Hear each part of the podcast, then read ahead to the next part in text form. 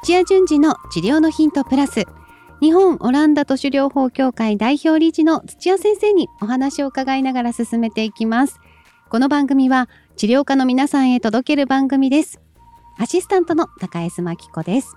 今日の質問は鍼灸師さんからです。手の腱鞘炎で脇から大胸筋にかけてのマッサージについて効果はありますか？いただいております。土屋先生、今日もよろしくお願いします。はい、よろしくお願いします。はい。土屋先生、こんにちは。鍼灸院に勤める鍼灸師です。といただきました。えースマホやタブレットの使いすぎか、最近は若い学生さんが手の腱鞘炎を患って来院します。私の鍼灸院では筋肉の硬さを取るため電気治療を行ったり、血行を良くするためのマッサージを施します。他のクリニックなどでは脇から大胸筋にかけてのマッサージも行うようです。腱鞘炎に効果があると思いますが、先生はどう思われますか？と来ていますが、どうですか？えーっと、二つの視点で、はい。あの、効果は、まあ、あの、まあ、あるかなと思いますけど、あ、そうですか。れを狙はってるのかがちょっとわからないですね。で、はい、一つは、えーっと、大胸筋脇のところから、あの、う腕の方に、あの、つながってる、あの、まあ、私いつも最近、ま、膜の話をするんですけど、膜があるっていうので、はい、それが短くなったりくっついてるっていうのは剥がしとくといいんですけども、うん。まあ多分でも腕をすごくあのの限界ギリギリまで上げたり後ろに反らしたりとかしながらなんか手首を使うっていうのは少ないので、うんそっちの方であんまりえーなんかあの癒着があの悪さするみたいな効果はないと思います。ああ、このスマホ、タブレットに関しては、っていうことですか、はいただあなるほど。あの脇大胸筋のあたりのマッサージをの刺激によって、はい。あの上司の、えー神経の支配の領域があーちょうど、あの手首のところの自律神経と重なってくるので、ちょっとふあのはあ難しいんですけども上司って 上司っていうのは難しいです下肢上司の腕ですうんね。腕のこと。腕手うんはいそうですね。はいつながってますもんね。はい。で、あのそこの部分をよくうマッサージしたり動かしたりとかあのすると、うんはい腕全体血行が良くなったり、まあ、疲れだったりあの凝りをあのしっかりとあの感覚神経がキャッチしてうん。で血行を良くしたりとかっていうのにつながるのではい。あの二次的にはあの、まあ、関係すると思いますね。刺激によってっていうところぐらいなんですね。はい。うーんでもやっぱりこの手の手とかこう指の末端までこう作用させるっていうのはちょっと遠いかなっていうところなんですか？まあ両方やった方がいいと思いますね。針の方も多分、あの気気の流れとかこう使うって言ってもあの手首に直接針打ってでうん多分首の方の近く打ったりとかすると思うんですけども。あのー西洋の神経生理的に、えっとまあ一つは痛みがあるのであれば首に打つんですね。あのあそうですか。はい、頸椎の何番目から出てる神経がだいたい手首のこの辺を支配してるみたいなので。っていうのとあと首の根元のまああの胸胸椎っていうんですけどもうん、あのそっちのさっき言った大胸筋とかのあの裏側になりますけどもうーん肩甲骨あたりのあのレベルのところに打つと。腕の方の自律神経を刺激できるんですよ。あそうなんですね。はい確かにつながってますねこのね後ろの方からね。あはい、あうんのそれであの、まあ、そこの首とそのちょっと離れて肩甲骨あたりのレベルのあの脊柱をあの動かしたりとか強く圧かけたり電気かけたりとかしつつまあでも触れるのであればあの局所の手首のところをあうのん治療するっていうのが結構スタンダードだとダードだと思いますね。うん。やっぱり手首なんですね。はいうんで、えっと、癒着がめちゃくちゃすごいのと、はい。えー腱鞘って腱をあの束ねてる、まあ、管が炎症になってこう膨らんででうん。動かすごとにもちょっとでも動かしてると痛いから癒着もひどいしえーまあ腫れもそこそこ腫れってちょっとさ、触ってわからないレベルなんです硬さがすごいのではいはい。それが滑走をするようにしないとなかなか治らないですね。そうですか。もうそれぐらいスマホやっちゃってるってことですね。それ固まるぐらい。あのち力を抜く場面が少ないんじゃないですかね。うーん、なるほど。はいあ、そうか。力も入れつつ、物も持ってるっていう。力入れつつというか力入れっぱなしだと血管がまああの動脈静脈通ってますけどもあの圧力が高いとはい。あの血管からこう染み出るあるいは血管にあの老廃物が入るとかあの静脈の方に入って運んでもらうっていうのができなくなるんですよ。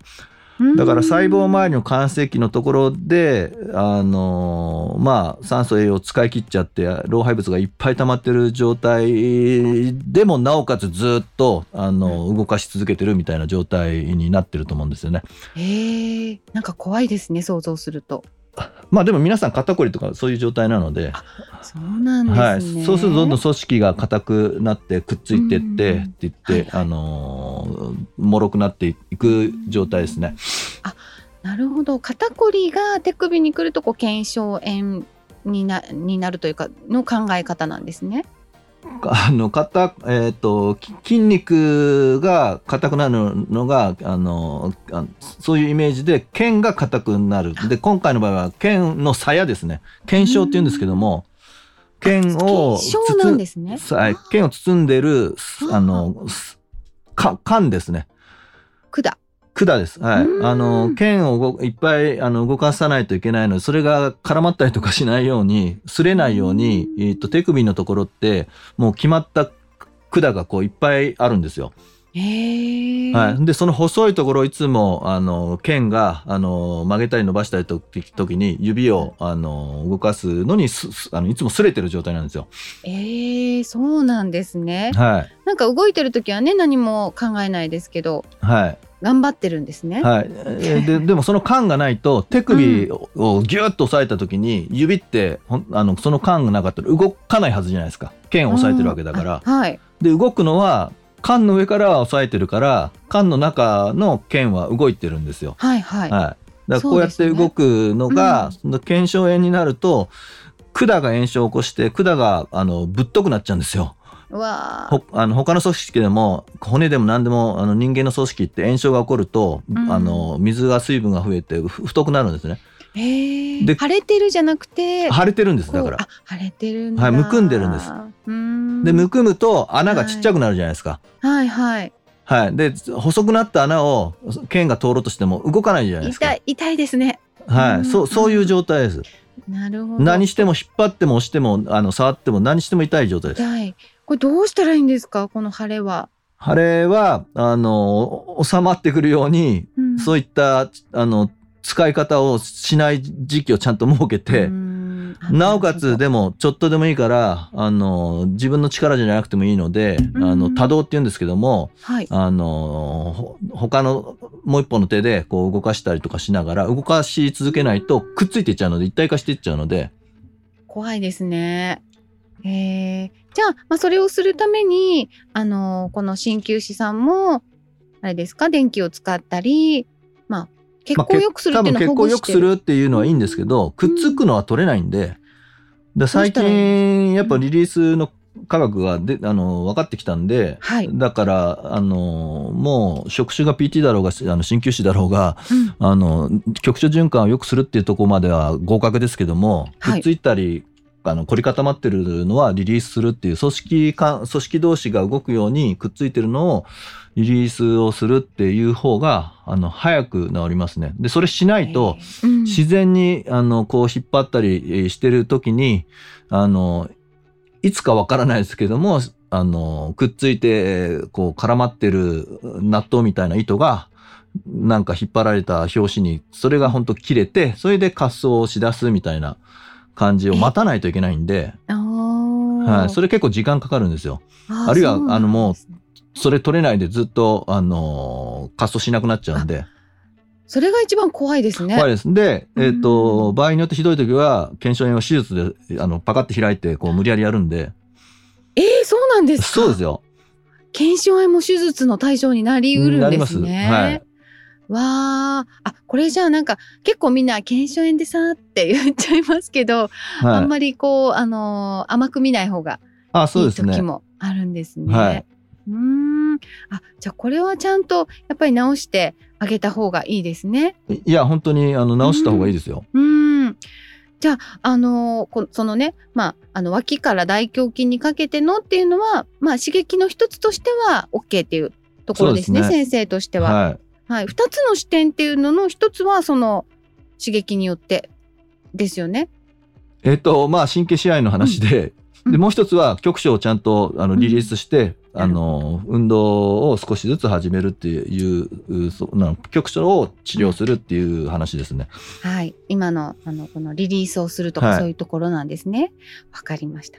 じゃあちょっとまとめていきたいと思います。はいはい。えっ、と、腱鞘炎は、あのーその大胸筋と脇からのそのマッサージは、まあ、刺激によって血行を良くしたり、そういう効果はちゃんとあるとは思うけれども、血行を良くするだけじゃなくって、ちゃんとそのリリースをして動かしてあげないといけないんですね。はいはい。じゃあ、あのー動かしながら使わない期間も含めて多動したり、えっ、と、動かしていくことはやって、ちゃんと局所をの筋肉をリリースすることもやってあげてください。はいっていうところでいいでしょうか？はいよくまとまってます。はいいいと思います。はい。ということで、鍼灸師さんってでもこう触ったりするんですね。まあでもあの確認するためにちょっと触った後はうんまあ基本的に針を打ってで針の刺激をまあある一定期間時間を置いてっていうので、うんそれで抜いたらおあのおしまいにする人が多いので、そうなんですね。はい、積極的になんかマッサージするとかっていう感じじゃないですようね。あじゃあぜひここはまあ鍼灸師のこう技術も使いつつ今後はちょっとねオランダ都市療法のやり方も身につけて、ねはい、あの合わせ技でやるとめちゃくちゃいいと思いますね。いいと思いますそしたらねこの最後まであの治療をあのすることができるかなって思いますね。はいということで、えー質問ありがとうございました土屋先生ありがとうございました。はい、ありがとうございました。さあ番組では皆さんからの質問をお待ちしております。理学療法士として柔道整復師として鍼灸師としてご活躍の皆さん。今後オランダ都市療法を本格的に学びたいという皆さん。その後の事業展開まで考えているという皆さんもぜひ新しい道を一緒に探していきましょう。ホームページから気軽にご質問もお待ちしています。そして、えーチャンネル登録もよろしくお願いします。土屋順次の治療のヒントプラス日本オランダ都市療法協会がお届けしました。